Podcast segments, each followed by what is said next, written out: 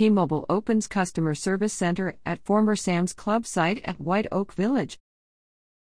T Mobile US Incorporated has officially opened its 131,000 square foot customer care center in the former Sam's Club building at the shops at White Oak Village in eastern Henrico.